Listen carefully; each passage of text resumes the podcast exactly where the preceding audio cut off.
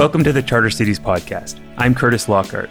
On each episode, we invite a leading expert to discuss key trends in global development and the world of cities, including the role charter cities and innovative governance will play in humanity's new urban age. For more information, please follow us on social media or visit chartercitiesinstitute.org. Today on the podcast, we have Lant Pritchett. Lant is a development economist. He's worked at the World Bank and later taught at the Harvard Kennedy School from 2000 to 2019. Lant then became the research director of the RISE program at Oxford's Blavatnik School of Government. And Lant said during the pre recording of this podcast that he's tried to retire three times, but is now a visiting professor at the London School of Economics and the co founder and research director of Labor Mobility Partnerships. Lant's published over 100 works with a focus on economic growth, state capability, education, uh, labor mobility, among many others. And Chris Blattman has called him the Mark Twain of international development, full of folksy humor, clever quips, and simple stories with deep meaning. And I'm happy to say for our conversation, there's plenty of all of these. Lant Pritchett, warm welcome to the podcast. Thanks for having me. I wanted to just start with a more fundamental question. You're well known for your less than favorable views of randomized control trials, right? RCTs, impact evaluations in development economics. And your piece that drove this home for me was your smell test write up. Mm. You listed the 20 most common types of impact evaluations and basically zero, right? None of them the 20 most common RCT interventions past the Pritchett smell test. And so you ended this write up with a pretty haunting question. You basically asked, why has much of the best and brightest talent of a generation of development economists been devoted to producing these rigorous evaluations about these 20 topics that didn't pass your smell test? So you wrote that piece in 2014 now, almost 10 years ago.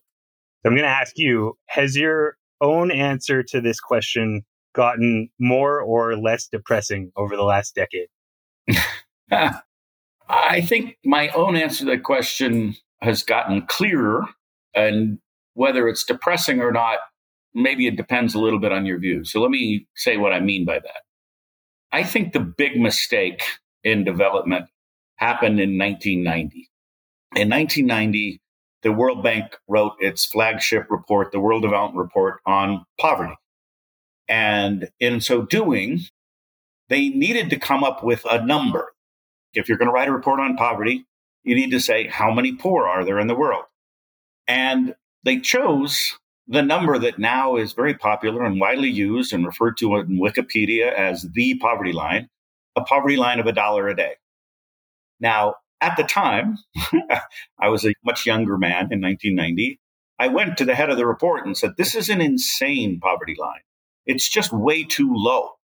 Development is not about attacking poverty at this unbelievably penurious destitution poverty line. It's about making people better off generally. And we need a higher poverty line. If you go with this lower poverty line, you're going to essentially undermine everything that development is doing because people will say, oh, but little of this benefits the poor at this particular very low bar, very penurious poverty line. So I think RCTs are the symptom. The adoption of a dollar a day poverty line is the disease. Only in a world in which the development community had sort of latched on to dollar a day as being, if not the, at least one of the major relevant metrics for assessing development progress, could one even imagine that individual targeted interventions were important part of development.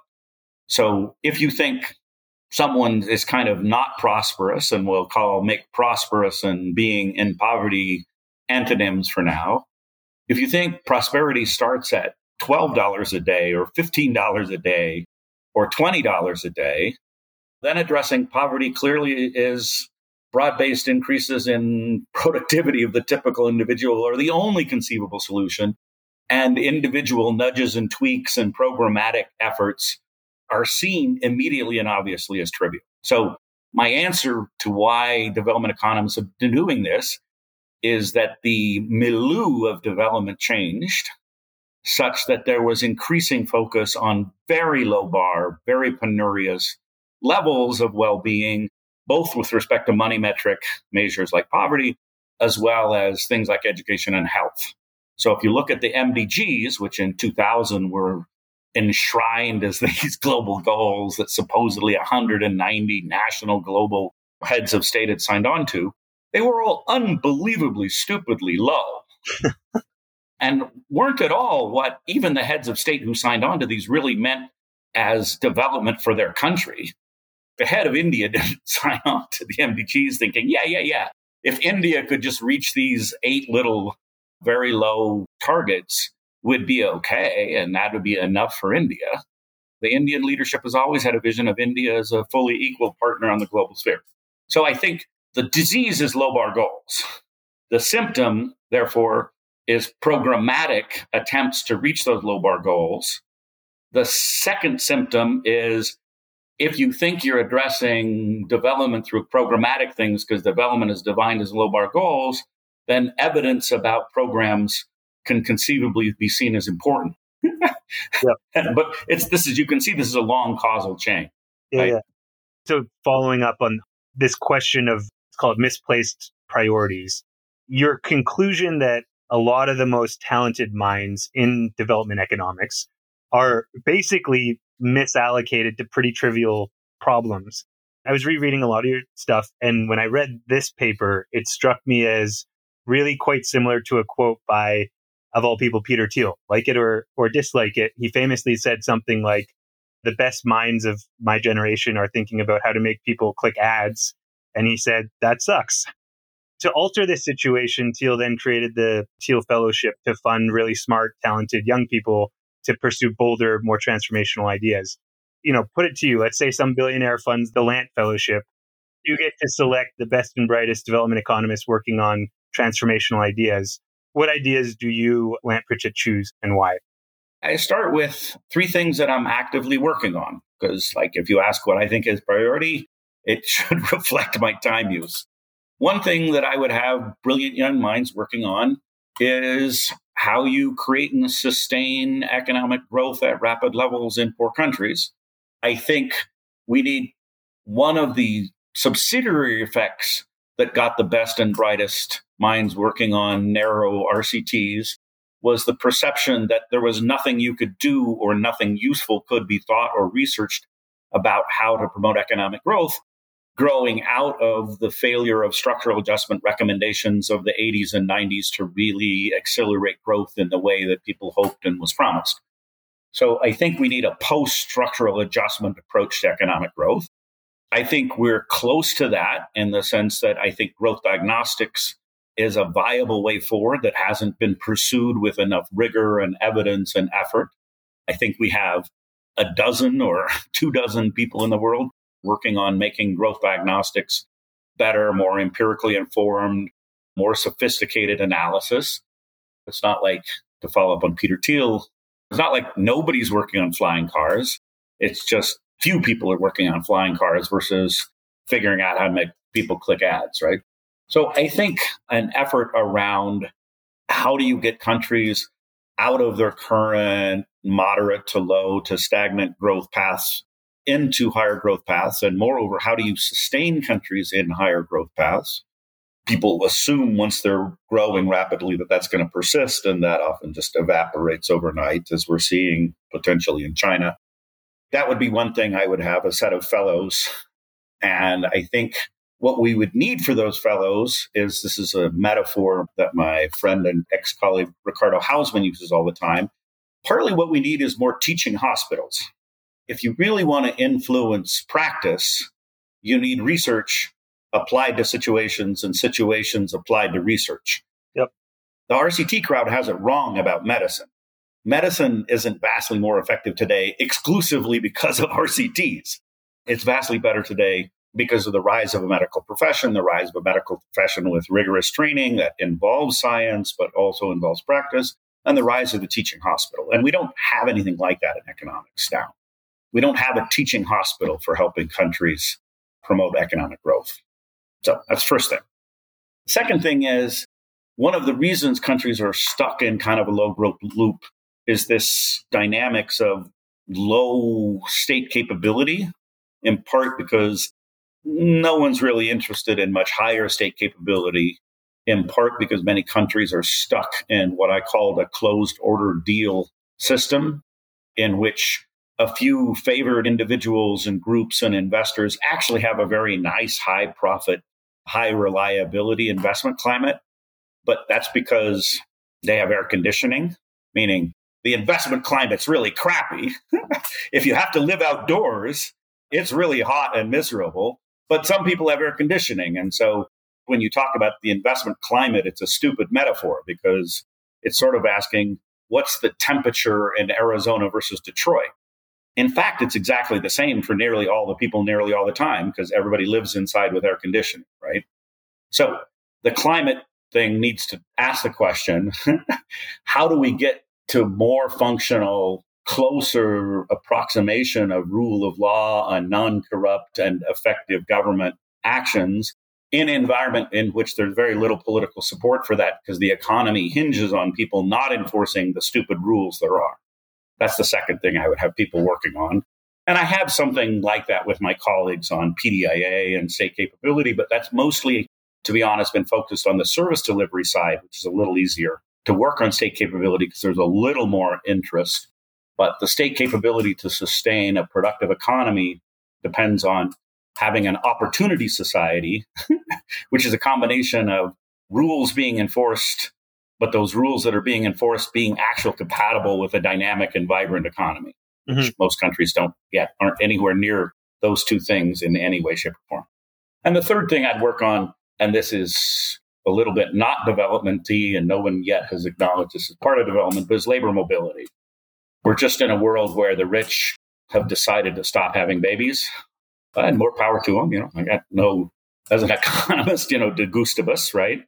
De gustibus non est disputata, meaning I don't, you know, but it does mean there's a massive opportunity to move people from low productivity places to high productivity places. And the high productivity places now need labor.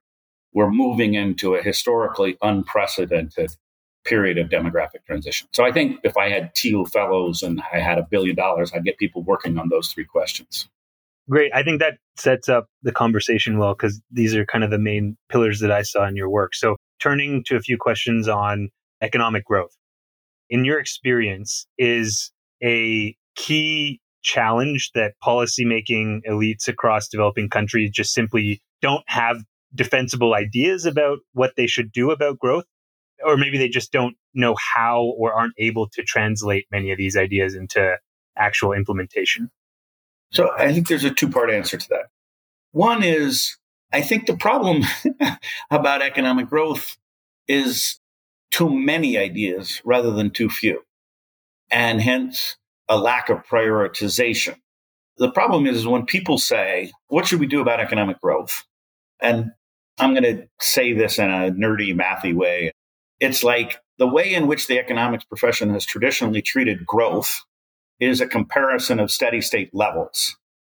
If you say what's good for growth, you kind of could mean what's the difference between your level of income at horizon infinity having done action A versus your level of income at infinity having not done action A. So it's really a level effect of your sustained GDP per capita.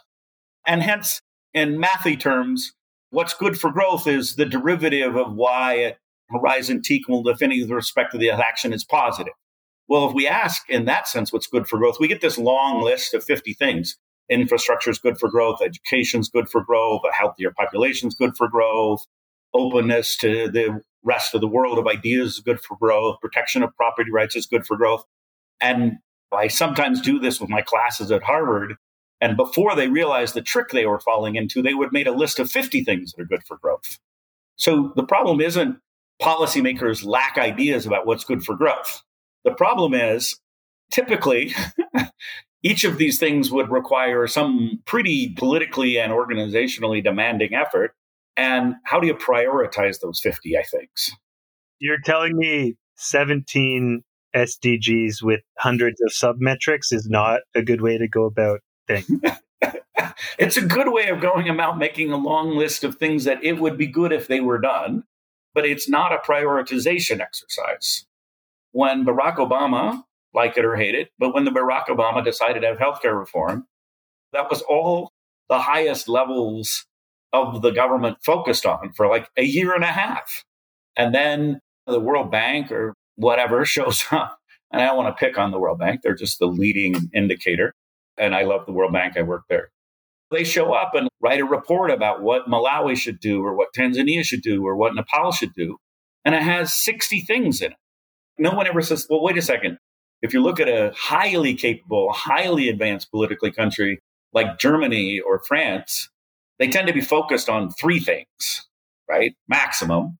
And yet we're thinking, in order to be good for better development outcomes, Nepal needs to do 30 things, and it's just not going to happen that way. So the answer to your first question is it's not that people are dramatically or completely wrong about what things might lead to better development outcomes in the long run.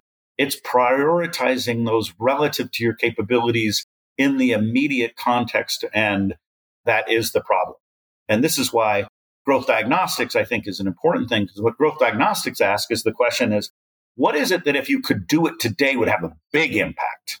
So if you think again in these mathy terms, what's the action such that things would be a lot better off in the short to medium term if we could do it? So if you're in a macro crisis, all that list of things that would be good for growth are irrelevant relative to getting yourself out of a very severe recession or if you just have chaotic enforcement of property rights, a whole bunch of other things that would be good for growth in a well ordered environment are just completely irrelevant an environment. And so, what most policymakers lack is an effective prioritization device from the list of things that we don't have to fight a ton about would this or that be good for growth. What needs to be more rigorously debated with better evidentiary and analytical processes is what should this country do now that would be most likely to shift it onto a substantially better growth episode than it's in today.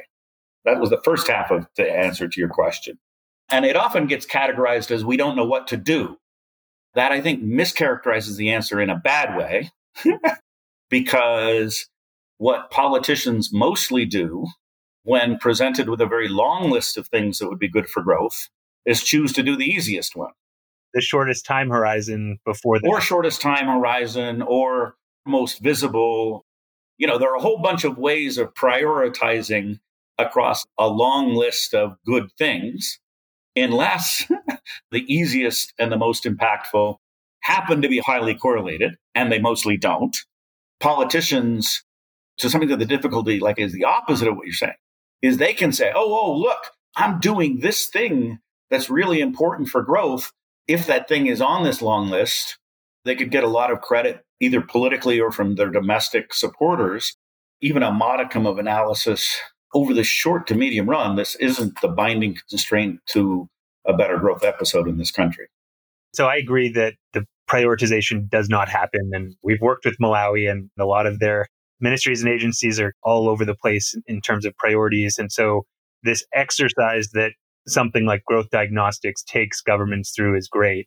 So, for example, I know the Tony Blair Institute does a lot of these presidential delivery units, right? Where they set up right. a unit in the center of government and create this whole of government approach after they've nailed down what the president's top three priorities are. Is it similar high reward dividends to that sort of exercise to growth diagnostics, or which would you prefer and, and why? I think that Tony Blair process is better than most, right? I have mostly good things to say about it because it acknowledges that, look, any given leader is going to really de facto be focused on three things at most. And helping make those three things happen in a practical way is a good thing. I just wish there were more plugged on the opening end of how did the leader come to have those three priorities? In the absence of a rigorous diagnostic procedure, I could easily settle on three priorities that are politically attractive, but not necessarily going to be impactful. And I think hit or miss the Tony Blair kind of approach. If the problems of the country are obvious enough, you could get overlap between the leader's three priorities and actual high, short to medium impact things to do. So I think I would plug a little more on the opening end of support to a leader in coming to a set of priorities that have the combination. I kind of am a believer in the Trinity, both the metaphysical Trinity, but more importantly for our conversation, to be really effective public policy and really improve development, something has to meet three criteria. It has to be correct about what would make things better. So you do have to have a complete coherent causal chain from what you're recommending as an action and what the outcome will really be. You have to be right about the model. And that's technically correct. But second, it has to be politically supportable. You have to be able to put together a political coalition to do it. And politically supportable is very carefully chosen. It's not necessarily the most popular thing. And it doesn't necessarily mean you might not have to make some efforts to make it politically acceptable, but you have to be able to create and maintain the coalition to do it. And the third is you have to be able to actually carry out the action in practice. So lots of things that Germany does, that France does, and that lead to successful outcomes with the capability, organizational and human resource wise, of the government of France or Germany, just should never even be tried in Nepal because you can't do them. You don't have the wherewithal to do them and you would be much better off doing not best practice, but achievable practice, what you actually could do. So I think if you look at the Blair Institute, it's headed towards a vision of this Trinity, which is okay, we're going to prioritize some things that are politically supportable by definition, since we know the leader wants to do them. But the constraint the leader faces is actually carrying them out in the practice with the capability his government can move the organizations and institutions of government to actually implement it is the key constraint. So let's focus on that. And I think they're often right. I think implementation often is the key constraint. Moving on to other growth questions.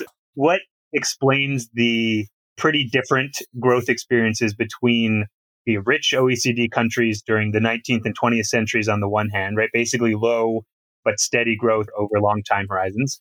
And then on the other hand, developing countries today, which have much more variable growth accelerations and decelerations and the like. So let's start on the positive side. I share and have advocated your characterization of this question because the rich countries are now rich not because they ever grew at 6% per capita or even at 4% per capita. They're rich because they grew at 2% per capita for 150 years. Even the Great Depression was recovered from and World War II was recovered from. Now, I think the first is that the steady progress of the rich countries over 150 years in figuring out how to make economies and science and other things more productive has meant the potential of implementable ideas that could make you more productive relative to where Malawi is for sure, or even India today. India a few years ago was still at 1870 levels of US GDP. But that means that if you get your act together as a developing country, you can have very rapid growth over very extended periods because there's just a lot of catching up to do. The catching up process is not a natural or inevitable or process. One of my most famous papers is Divergence Big Time. We had this divergence because creating the conditions for rapid catch up isn't that easy. There was the advantages to backwardness rhetoric kind of got it wrong. There were some advantages of backwardness that you had this stock of available things you could very rapidly grow into if you got your act together, but it ignored the disadvantages of backwardness, which is the backwardness itself meant it was very hard for you to get your act together. So the first thing is we do have over the last 50 years the most rapid episodes of growth in the history of mankind by far. I mean, what China has done could have never been done by the US or by Germany or by France because they were so near to the cutting edge of what science and industrial organization and understanding of the way in which you generate a productive economy. They were near the frontier of it. And so they could only grow by growing the frontier, whereas countries that are now behind can grow as we've seen in China and less so, but still a ton in India, Vietnam, et cetera. You can grow very fast.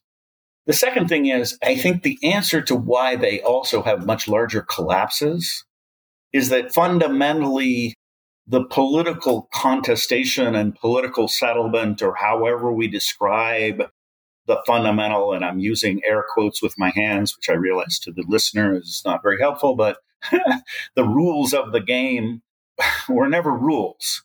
They were always sort of ad hoc personalized deals. And the problem with uh, investors relying on a personalistic or deals driven rules of the game is that those rules of the game can just evaporate overnight, in which case everything is up in the air. And in which case, as you start to go downhill, as in the going downhill, the regime changes in a way that creates massive uncertainty about what the new rules of the game are. The bottom is just very far. I've written a paper with Eric Werker. He's worked a lot on Liberia. Liberia was a middle income African country. It was in the middle of the African distribution of per capita GDP, but it was sustained. And he has this work, a very sophisticated work about understanding the context and political settlement of the economy. It was based on this political settlement of exporters getting franchises that provided money to the existing ruling elite that then distributed some of that through public sector jobs. But with a negative shock to that system, it didn't lead to a 10% decline in GDP or a 30% decline in GDP, just total complete collapse. And Douglass North and there are others in the social orders book point this out. The problem with the growth process in the developing world, when they grow, they actually grow much faster than the OECD did. But when they collapse, they collapse much faster and for much longer than the OECD does. Somehow, the countries that are now in the OECD mostly settled on this adequately contested political settlement that the rules were the rules and the rules were robust. Whereas most developing countries are not in that situation, which leads them, if they happen onto some deals that get their act together enough, they can have a very rapid growth episode. But if that order dissolves, it can dissolve into complete collapse. It was Broadberry and Wallis, I think, who compared long run episodes of growing versus episodes of shrinking. And they found that the long term economic outcomes were determined by the number of shrinking episodes and the duration of shrinking episodes, right? Not kind of growing episodes. No, no, exactly. And one of my early papers on economic growth was called patterns of growth where I said, look, we're thinking of growth as a hills process. We can characterize the growth as a hill of various steepness. Whereas I was like, look, no, it's plateaus, it's valleys, it's mountains. If you actually look at the dynamics of GDP per capita, it's not that some grow steadily at 2% and some go steadily at 4%. Some countries grow at 6% for 10 years and then collapse at 6% for 15 years and end up behind where they were before. I think the duration of staying in negative growth episodes is the real reason why many countries don't make more sustained progress and convergence on the rich countries. Yeah. And I think fundamentally, if you had to characterize why is it that countries end up in extended negative growth episodes, it's very difficult to reconstitute a sufficiently credible deals regime after the collapse of the previous deals regime. And it's rare to impossible to be able to make the jump. There is no jump dynamics to rules. You can't just say, oh, our previous government was full of corruption and we're going to be based on rules. Because to have rules, you have to have credible institutions that enforce those rules, and you can't create credibility, either institutions or credibility of those institutions overnight. Even if you're the most well meaning person in the world, and even if you're in a position of power, you can't suddenly constitute a rules based regime because rules based regimes depend on institutions and institutions are hard to create. And even if you did create them for their success, they depend on the credibility that they're good institutions. Yeah. And the credibility is also hard to create. Yeah. And we'll chat about this a little bit more when we come to questions about charter cities and there you go i was in the middle of setting you up to discuss charter cities because i think this is right. key question that, that gets to charter cities. Yeah. Right. But I want to finish off on growth first. It was the first thing you listed on what you're working on, what you care about. So one of the other papers that I love of yours was your 2005 paper with uh, Ricardo Hausmann and Danny Rodrik on growth accelerations. One of the findings was that growth accelerations are highly unpredictable. You were just talking about focusing in your head more on preventing growth decelerations and shrinking. Given the unpredictability of growth accelerations, do you tend to focus or advise to focus more on preventing decelerations or what? How do you model that? I think there's a better paper than our paper now, which I don't say that that often, but I think there's a much better paper. And I honestly, I wish I could, but I can't remember the author's name right now. So maybe later we'll stick in the link to this paper. But this paper basically revisits our exercise, but looks in a more sophisticated way at type 1 and type 2 error in the sense of we start from growth episodes and ask are growth episodes highly correlated with reform episodes? They start from reform episodes of the standard type that would be recommended and ask do reform episodes lead to growth episodes? And I think their findings are the way to characterize this is most reform episodes don't lead to growth episodes, but nearly all growth episodes are preceded by reform episodes. So mm. my metaphor is if you say, How do I get into a good Ivy League undergraduate institution? People will tell you you need good grades and you need good SAT scores and you need a good looking letter saying why you're a wonderful person, right? That's not wrong. You do, as a necessary condition, need those things. Having those things makes your probability of getting into Harvard 1% versus 0.01%. Right. So you've radically improved your chances of getting into Harvard by having those things. I am not as skeptical as I once was about reform episodes leading reliably to growth episodes. This is why I would love to have Thiel fellows working on growth diagnostics. One of the questions is have we just done a bad job of matching reform episodes to the reform episodes that were needed in particular in that country at that time? Because you could have a lot yeah. of failed reform episodes where you did a good reform that in some significant number of instances was actually the binding constraint and would have led to a growth episode. But at that time, the country had some other severe binding constraints that weren't episode addressed by the reform. All of that is just saying, I think Rodrik Hausmann Pritchett, Hausmann Rodrik Pritchett was a little too pessimistic about the ability to use reform to create growth episodes in a positive way. And I wish I had been more productive in the intervening years at pushing that forward. I think this paper pushes it forward in a useful way by looking at both sides. And so I don't think the conclusion is growth episodes are just completely unpredictable. It's more that nearly all growth episodes did have some significant reform that preceded them.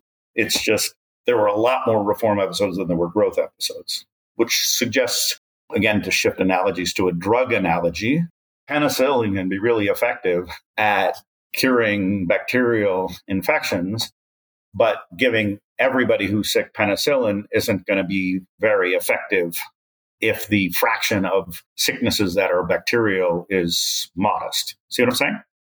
But that said, yes. to go back and answer your real question, the answer is yes. I do tend to focus more on working in places and countries for which they're on the verge of or risking very serious downturns or they're fixing stagnation, for which I think the answers are often a lot more obvious if harder to create the adequate politics to implement. Countries that are chugging along at sort of 3% per capita, they're to me the hard nut. Avoiding growth disasters, kind of, I think we have better predictions and better advice about what should be done. And there it's more a Tony Blair like question of can we get the politics aligned to do it? Mm-hmm. I'm glad you brought up the economic reform point from that paper because I think that one of the paper's findings was that these reforms don't really produce growth acceleration. So I was going to ask I think there have been a few different papers in recent years, one by Easterly about uh, yeah. some previous beliefs. This Washington consensus policies didn't work. They, he says were pretty, might have been premature and incorrect, and that evidence today actually shows that they did have some significantly um, positive effects, right? My characterization, after a fair amount of consideration, is that this is the right way to think about it. Many of the orthodox Washington consensus recommendations are penicillin. They're good recommendations if you have a bacterial infection. If, in fact, the source of your low growth is the things to which the structural adjustment is the solution, they are, in fact, the solution. It's just, and I had this discussion, you know, in writing this paper with Danny Rodrik. In the 80s and 90s, everybody was assuming that 100% of the low growth episodes were the result of this particular diagnostic, where it was only more like 15 or 20, which I think can reconcile the Easterly like findings. If 20% of the countries actually are going to respond positively to the Washington consensus, then averaged over all countries, that's going to be a pretty positive effect. And by the way, this is in fact, again, if I trust the people who say this who were doctors, many of the most effective medicines in the world actually only work on 40% or less of the people who actually have the condition.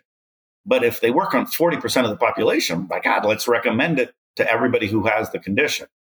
Thinking in this diagnostic way, I think it helps us reconcile all the evidence that's in a more productive way than the sort of pox on all your houses response of some economists to structural adjustment. It's like, suppose 20% of people with severe clinical depression respond well to a given medication. Like, that's a massive, hugely important breakthrough in medicine to discover that thing.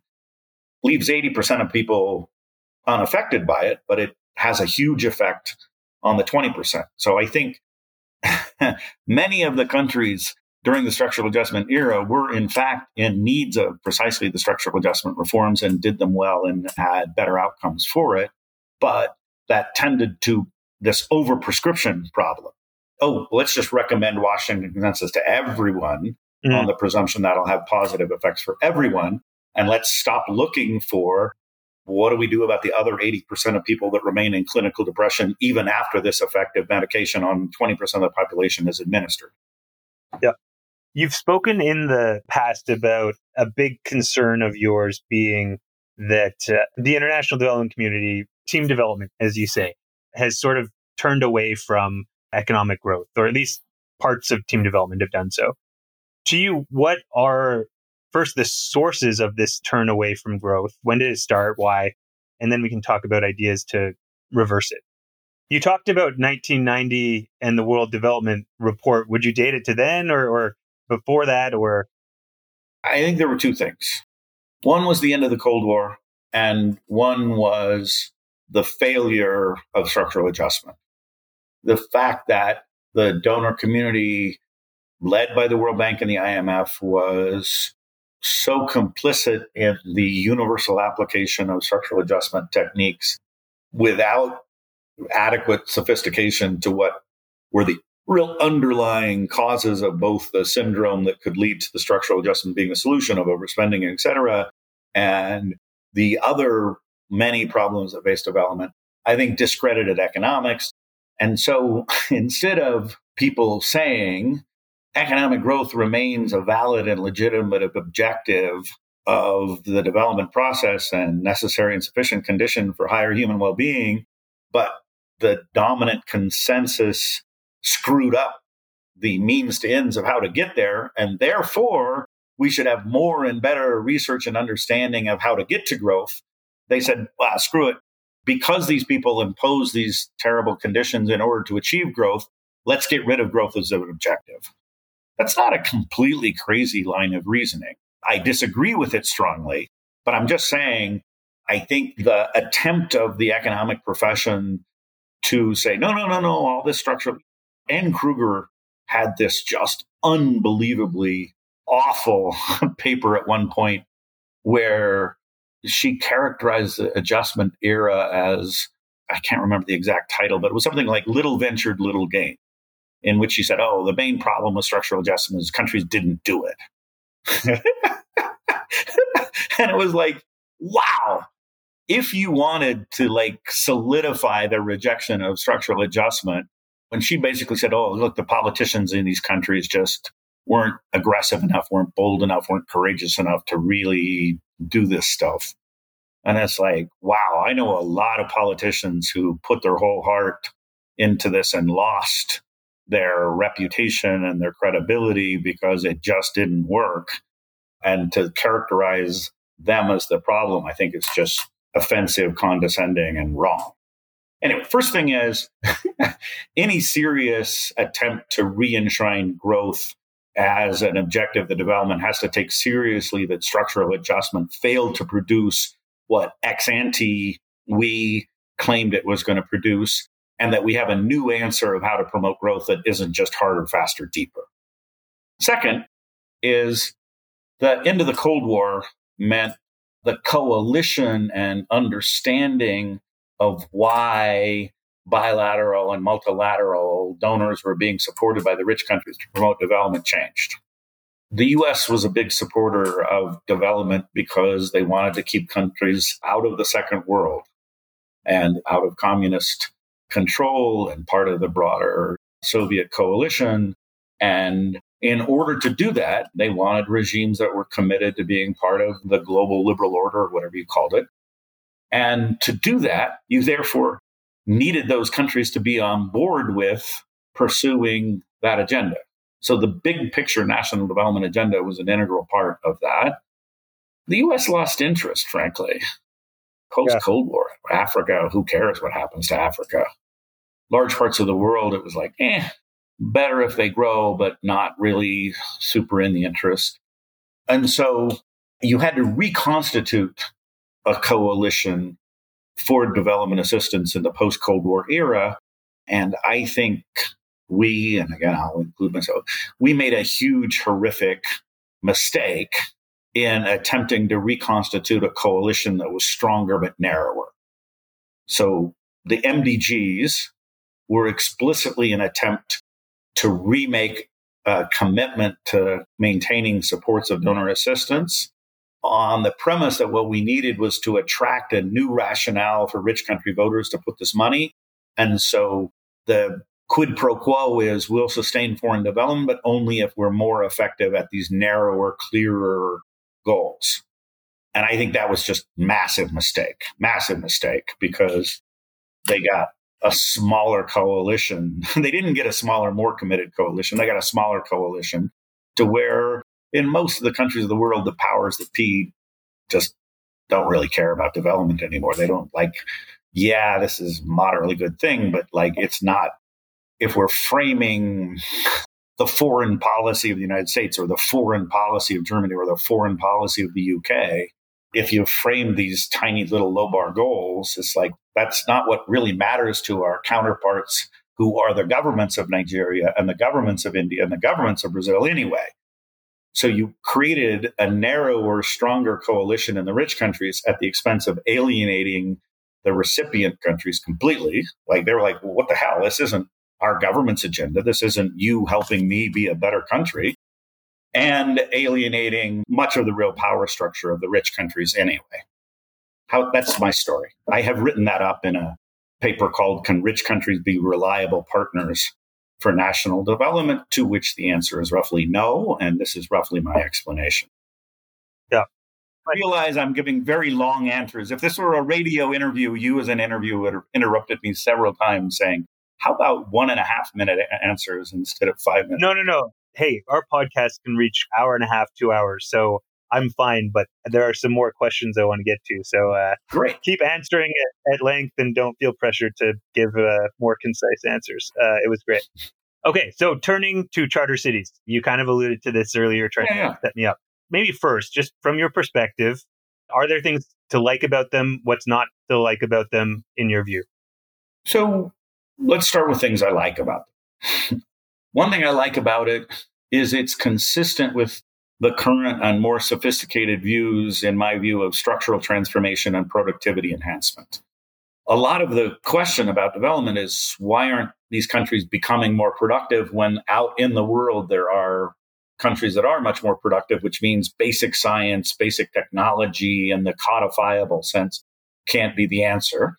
And I think my friend Ricardo Hausmann's answer about complexity of economies and highly productive economies are complex in the sense that they combine lots of different inputs and lots of different things together, and that complexity requires some amount of density.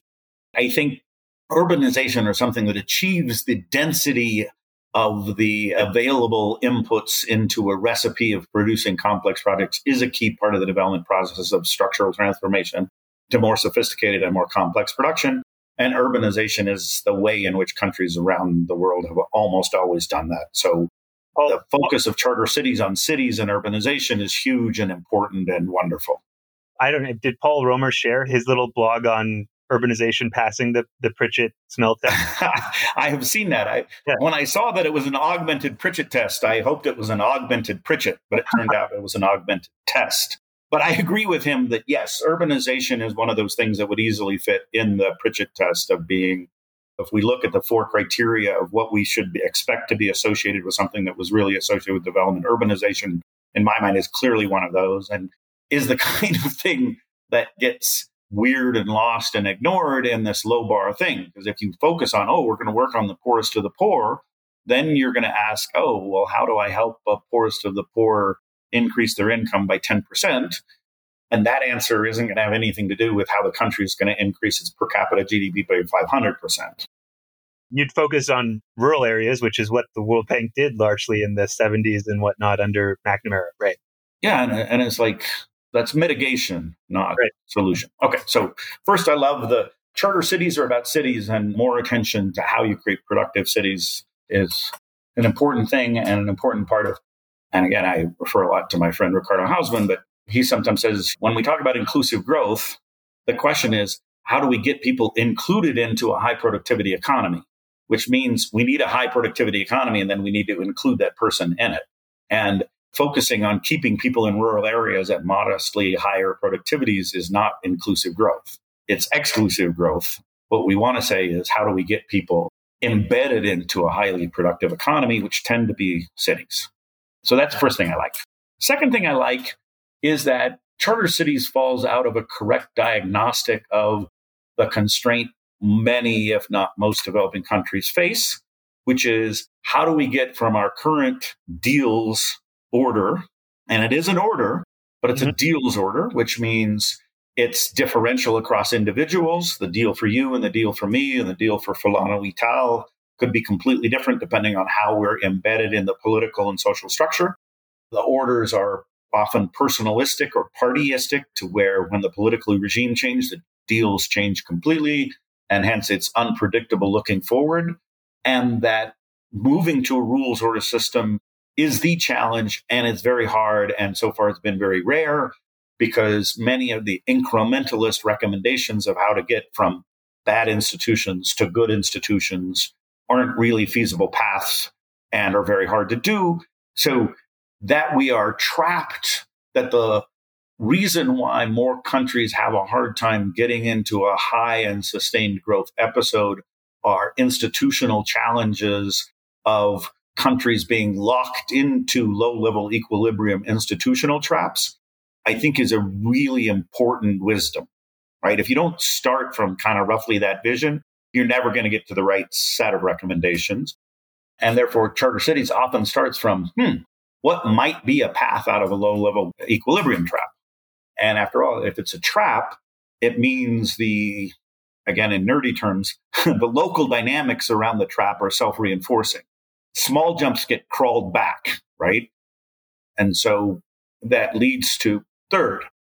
I think in making the case for charter cities, you could go to and make a reasonable case that the second most successful tier of countries in having sustained growth to high levels of income in the world besides the East Asian tigers is the south of Europe. Yeah. If you look at who has had rapid and sustained GDP per capita? Well, you start with earlier with Japan, Korea, Taiwan, Singapore. But then if you look at who's the next tier down, it's Ireland, it's Italy, it's Spain, it's Greece. And my take is they roughly did it by having a credible pre commitment to adopt and enforce the functioning institutions of the EU. And so a pre commitment device to jump from bad institutions to good institutions is not an implausible idea. Spain is in Spain solely because the EU provided additional infrastructural funding. It created this dynamic where people credibly believed that you were moving to a good set of rules that were capable of sustaining a highly productive economy because they were working in the Netherlands and Germany and France, and that you had a credible path to get to them was key to their success. So again, it's like, wow, then we need a pre commitment device like that to escape a low level equilibrium trap. And we have a number of similar like examples of that. So I think those are three super positive things about the reasoning behind charter cities. Now you're holding out on me, Lant. You got to go to that. you got to go to the other part of the question. I try and be a good guest at least for a while. Right? I mean, if you go to somebody's house and they say, "What do you think of our decor?" You don't you, start you, by going, "Why in God's name would you paint a wall that color?" Right? You've been an amazing guest for an hour. I've gotten arm gesticulations and graphs in the air. It's been fantastic. so you've laid out the good case for these three, okay. I think, positive things, what not to like. Right. So then I think there are two big questions. One big question is how big can a jump credibly be? And I think the jump from Spain to France was a credible jump. But one of the most interesting paper, Danny Rodrik has many interesting papers, but one of his interesting papers was this I think, less cited work of his was that he pointed out if you look at the depth and magnitude of the post Soviet depression, what was peak GDP before the Soviet transition versus bottom versus how long did it take you to recover to your pre peak GDP? That relationship is sharply nonlinear. It's a U shaped with respect to distance to Berlin. So places that were close to Berlin had relatively short, relatively unsteep U's and got back to their pre-peak and are now well beyond their pre-peak GDP. So Poland, Hungary, Czechoslovakia, Slovenia, etc. Now, some of them did it in the same way Spain did it, ultimately by accession to the EU, right? Then the next tier of distance for Berlin are the worst cases, where they basically just came apart. And the farthest from Berlin, the stands, actually, the recession was very long, but not as steep because they never shifted their fundamental deal structure. They're fundamentally the same deals economies as they were under communism, just with a different leader. Mm-hmm. So Kazakhstan is kind of is still very much an autocratic, non-rules oriented deals country. And the further stands I know little about, but many of them are like that. So one way of interpreting that empirical thing is it's great to make feasible jumps. It's terrible to attempt to make unfeasible jumps. And if you're really a long ways away, just don't jump. So the question is if you're recommending charter cities, are you recommending them in contexts in which you're recommending a truly feasible jump? And that is a very hard question to assess ex ante. And it depends on the second thing. the second thing is what's the credibility of the charter city mechanism as a coalition of credibility of investor expectations around the idea that we will get to and maintain rules. If the charter's credible, and these two obviously interact. The more infeasible the jump, the less credible the charter. The less credible the or or the stronger the charter has to be in order to be credible. So it's sort of like I can see a situation in which you were a middle income country and you made a moderate jump with a charter like commitment. It could work to some extent. And I know you guys think more about this than I do, but like Dubai is a charter city. The guarantor of the charter is not a particularly wildly attractive, well developed economy in its own right, the UAE, but it was credible enough for the size of the jump, in part because it was jumping from not an interlocked pre existing low level equilibrium trap, it was jumping onto a pile of dirt. I mean, the amazing thing when you go to Dubai, I went to the top of the Burj Khalifa, and it's like, wow, this is the most amazing real estate project in the history of man. Because this is just, we have a bunch of dirt. And can we just create a way where people will come to this dirt and do productive things? And it worked, right? It worked in spectacular fashion. Like I say, it's just this trade off between size of the jump, powerful of the forces that are reinforcing the equilibrium trap. With a trap, what you're saying ex ante is we have to make a big enough jump that we're not subject to the re-equilibrating to the low level forces. But that jump only works if it's credible. If you add this up, this is not a wildly terrible critique of charter cities. It is a hard set of questions one would have to ask if one were going that direction. Can we create a strong enough charter for the magnitude of the jump we need to make?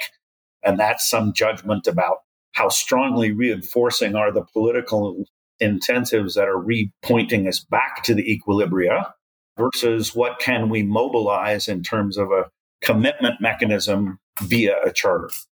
Is this kind of how internal to the movement you guys think of it already? I mean, am I just reinforcing the conventional wisdom here? Yeah, so this is what I was going to maybe talk about next because number one, just having listened to you, and then number two, having read your stuff before this podcast, but a review for this podcast, I do think you're inadvertently more a fan than you think you are, Lant. so here's why I say this. I think your focus on the charter cities as the huge and feasible jump is probably based on um, what Romer talked about during his TED talk. And I think things in the space has moved forward since then. But to me, I guess the model of a system of decentralized cities, the decentralized spaces that are open to novelty and positive deviance, as you put it, and that have an authorizing environment to engage in policy experimentation and reforms. To me, your and Woolcock and Andrews kind of problem driven iterative adaptation PDIA approach. Yeah. Kind of completely in alignment and complementary with creating these new cities with new possibilities, right? These decentralized spaces for reform.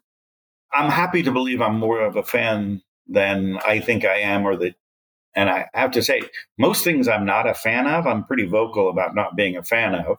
So the fact that I have never written or said anything anywhere in the public domain negative about charter cities means I'm a pretty big fan, right? I mean, when I'm not a fan of RCTs, it's like it's pretty clear I'm not a fan of RCTs. And when I'm not a fan of low poverty lines, pretty clear I'm not a fan of low poverty lines. I've been more than willing to like express my lack of fanship. Whereas charter cities, I've to be honest, they were so close to both accurate diagnostic and solution that I've been happy to leave them alone because I'm persuadable. I do think the experience in Honduras, the early experience, and I'm 64, so I was maybe overly jaded by the Honduras experience. And I assume things have moved on to think, well, okay, where did that go wrong and why? I'm happy to hear that you're in a better place. And like I say, I do agree that something very much like charter cities is super consistent with lots of things I believe. We need more experimentation. We need more spaces. In addition to the charter cities arguments around Southern Europe and the charter cities arguments around Dubai, China, in some sense, can be seen as a quasi charter cities experience. And I think Yuanyuan Ang's book about right. how China got rich has a very much charter city like approach with the caveat that they didn't do the jump. Right, right. Nobody pretends that Chinese cities jumped to being good places with credible committeds immediately. I mean, her view is that, and again, I've seen her present this, I'm a huge fan of hers. She's great. She's been on our podcast and she's. Yeah. Uh, one of my greatest regrets of my time at the Harvard Kennedy School is we had the opportunity to make her an offer and didn't. Oh. uh, the upshot is she is big on saying the key to unlocking the dynamic is not to fix institutions and then you get growth. It's to get growth out of bad institutions, which right. sounds paradoxical. And so, anyway, but again, setting up a situation in which there's more freedom to experiment performance pressured diversity is the key to success and evolution. It's the essence of markets, right? Private sector doesn't work because private sector firms are right. The market works because private sector firms that aren't right die. And so you need a source of variation and you need a filter on the variation. Anyway, I'm happy to believe I'm a big fan.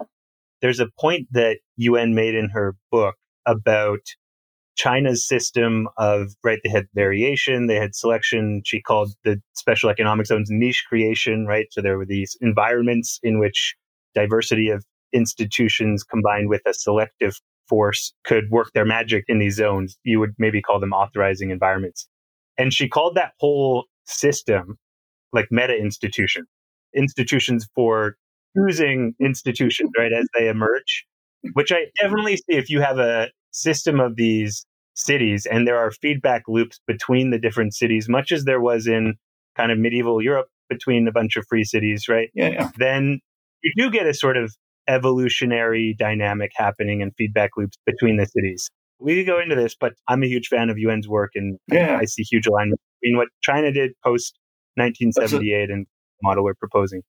As a slight aside here, when you use the word meta institutions, I have to admit I blanch because I've been using the word institutions, but when I taught, I would start my class by taking a big piece of chalk, handing it to someone in the front row, and saying, if I ever use the word institutions, throw this piece of chalk at my head because I've started into saying things that I don't know what I'm saying and I should stop. Yeah. Because my concern about the word institutions itself is that it's sort of like my asking you, go get me some furniture. It's a noun that's too abstract to mostly be useful. You could come back with a chair, you could come back with a table, you could come back with a whole variety of things that are, oh, no, no, what I really wanted was a dining room chair. And then it's like, God's sake, you should have said dining room chair because that's a pretty concrete enough noun. We could have a conversation about it. So I worry that talk about institutions needs several adjectival modifiers in front of it before it even starts to get the realm to where we can really have a useful empirical and analytical discussion about it. So the fact that we're now using the word meta institutions, it's like, oh my God, no, meta is plenty meta. I mean, institutions is in and of itself plenty meta. Meta institutions is like, oh my gosh. And now I need two pieces of chalk thrown at my head. There's a couple other questions here I wanted to chat because you, you brought up your work on labor mobility. So I wanted to touch on that for a second. You wrote a paper with Michael Clemens too around a similar, the place premium, I, I think as well. Yep. I think the essence was you find that just by letting low skilled migrants migrate from a poor country to the United States, it produces something like income gains of 40 times greater than the best anti poverty program. I think right. you used the BRAC graduation approach. It's the graduation style program. The RCT crowd had a big science paper that implemented a graduation style by the way, and this is one of the funniest things ever, the livestock transferred in one of these programs was actually guinea pigs. so the RCT was using the recipients of guinea pigs as guinea pigs to study the impact of these programs. I thought, you can't make that stuff up. Anyway, but it's livestock asset transfer, but in an eight component program. But yeah, I mean, that as the gold standard is that you spend $4,500 per household in the first two years of implementation. And the average demonstrated gain is $344 in year three. That's the gold standard for in situ chronic poverty uh, programmatic interventions, whereas the rough average of the gains across the 40 countries for which we can do the Pritchett uh, Montenegro Clemens exercise it was a three authored paper, is like $15,000 in PPP per person per year. This is an estimate for low skilled migrants. So we estimated basically the difference of a given individual type corrected for selection, where the individual type had less than a high school degree. So this is the gains to low skill workers. So this isn't averaging across doctors who move to the US and gardeners. This is averaging people who move to the US with less than a high school degree. So it's a comparable universe of people that might be benefited by in situ interventions, which is important and gets back to both charter cities and other thing I've been saying. Yeah.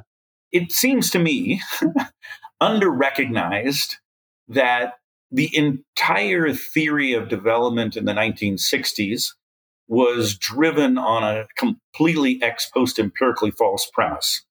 The premise was we can roughly use the Solow model as a way of thinking about development, and the Solow model has A, which is productivity that's in the air in a place, because it affects all the accumulated factors. It affects labor and it affects all the capitals.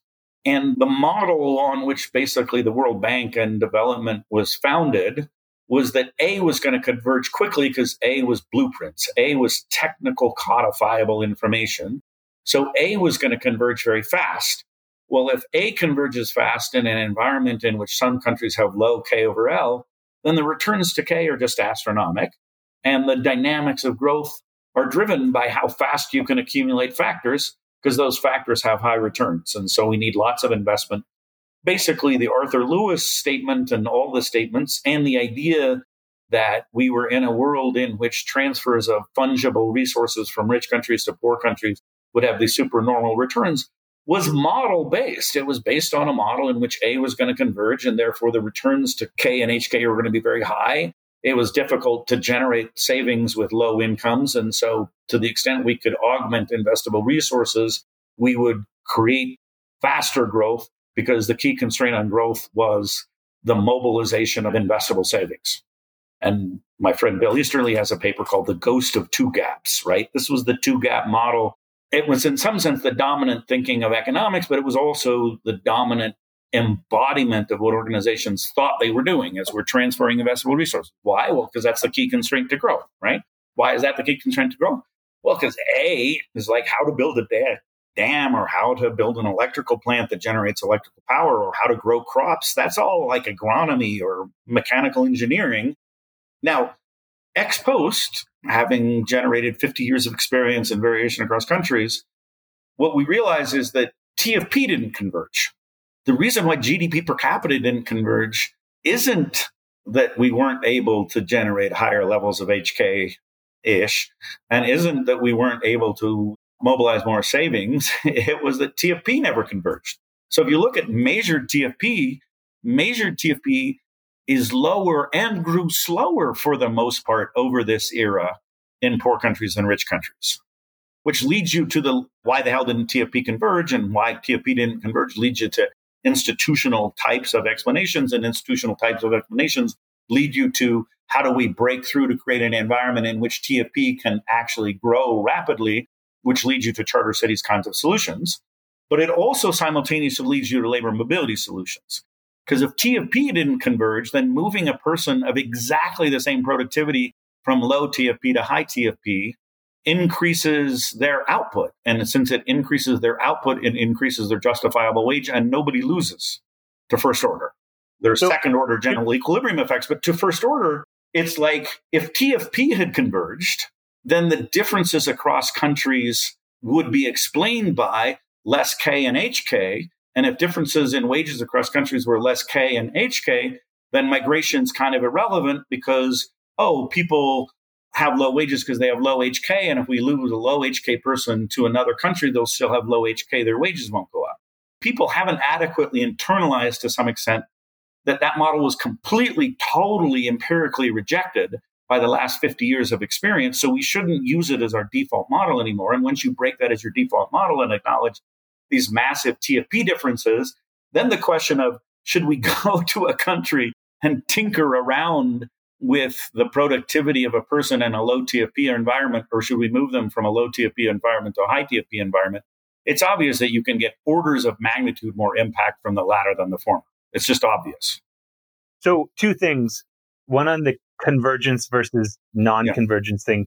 So, I read a paper by Michael Kremer and a few co authors, and I think there was a couple more that your thing on divergence was totally correct when it was written, but in the last 20 plus years, I think it's switched now such that we have observed convergence or at least conditional convergence. You correct me if I'm wrong.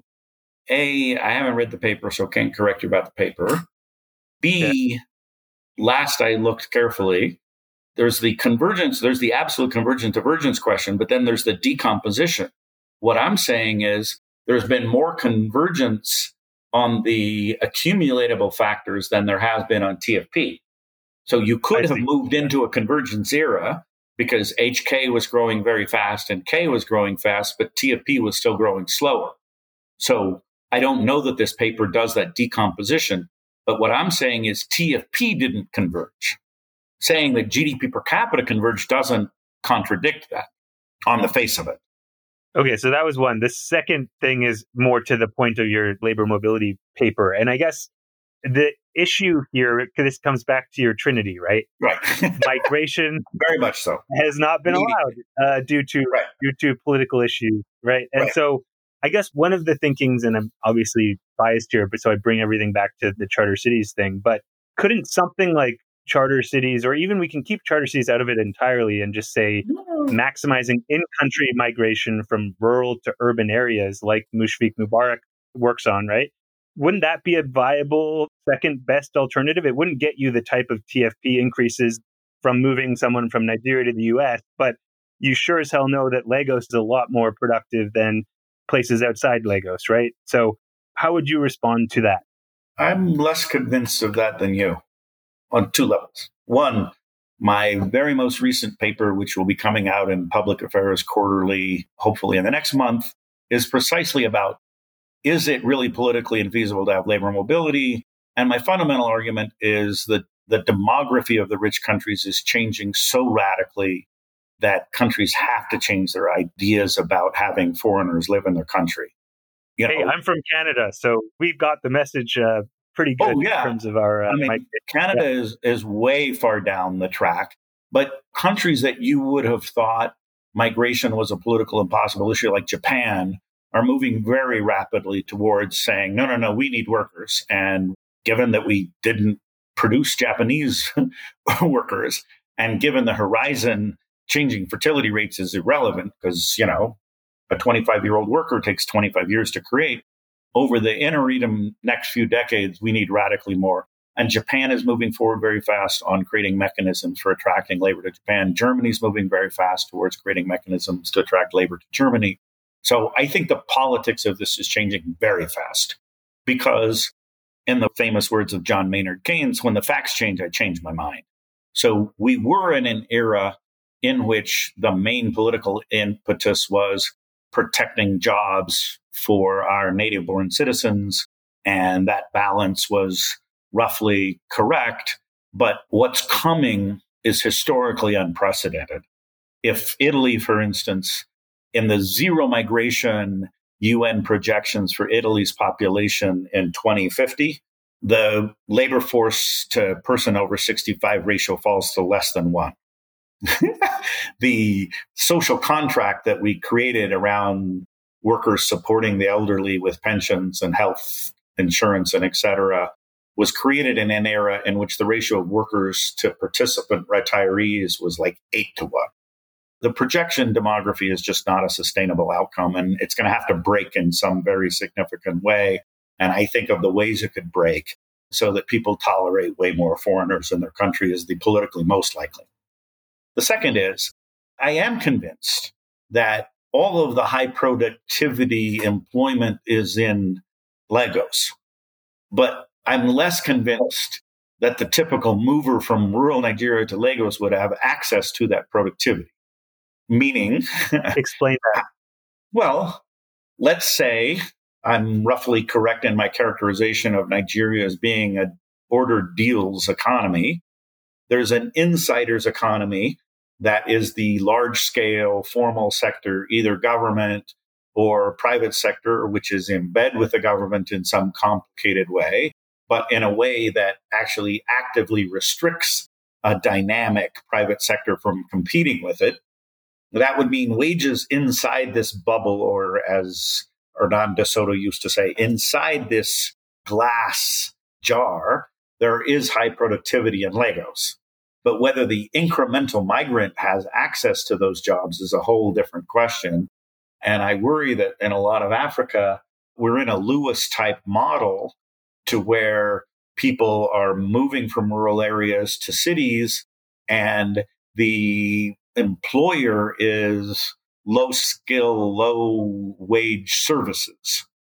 Kind of you hang around doing odd jobs. And so, yes, measured productivity is dramatically higher in Lagos and in rural Nigeria. It's sort of like the same thing we were saying about growth. All of the high wage opportunities that exist in Nigeria exist in a city. But whether or not the typical mover or migrant will have access to the opportunities is an open question. Depends on how open the economy really is. And I think a lot of these economies are just dualistic economies with a formal sector, a formal modern sector that's inside the bubble, but pretty closed to new entrants. And hence the incremental mover to uh, Nigeria just ends up scrambling around in low productivity services, as opposed to the Lewis model of low productivity agriculture. I guess what I would say, maybe a couple things. The main thing is to your European Western demography point and the Keynes quote of the facts change, I change my mind. I think the same logic applies to the statistics around urbanization from the first time human beings started settling in cities around 10,000 years ago to when the world became 50% urbanized in 2010. The total amount of folks in cities at that point was 3.5 billion. The world is set to add 5 billion people to its cities in one century, right? So 100 centuries, three point five billion people, one century, 5 billion people. And so just as with your demographic setup in the West, there's a demographic, huge, unprecedented history changing transition happening across the global south that I think also requires a new novel way of thinking about it. But the novel way of thinking about it is making sure that the growth in cities is in fact inclusive, that we have a process whereby there is some way in which the marginal immigrant is going to be absorbed in, into the productive economy. And I think this is the first order issue for Africa, certainly. I mean, their main concern is educated unemployment, that you have all these youth, both educated right. in the rural areas and educated in the urban areas, who can't find adequate work. So I am not a doubter of urbanization. I am not a doubter of the potential for well ordered economic environments in urban areas being the key solution to human prosperity. All for that. It's a question, again, like the discussion about charter cities is how do we get to well ordered, urbanized opportunity societies?